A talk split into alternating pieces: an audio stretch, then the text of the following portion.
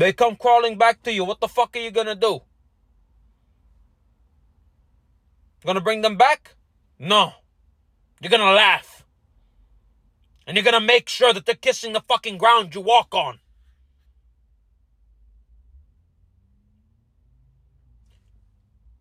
They must be hella fucking stupid to think that you're going to allow them back after all the fucking pain that they fucking caused you.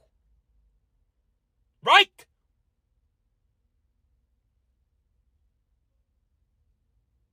Don't you fucking dare bring them back into your fucking life. And if you do, you're gonna hold yourself accountable. You understand me?